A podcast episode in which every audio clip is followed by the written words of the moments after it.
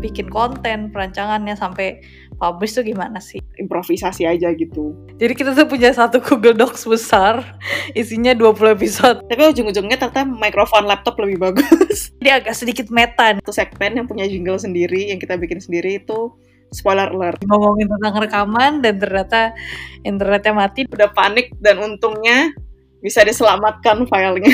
Jadi kalau delay kayak gini nih. Ini udah di stop belum sih? Lah, sebentar. Tidak.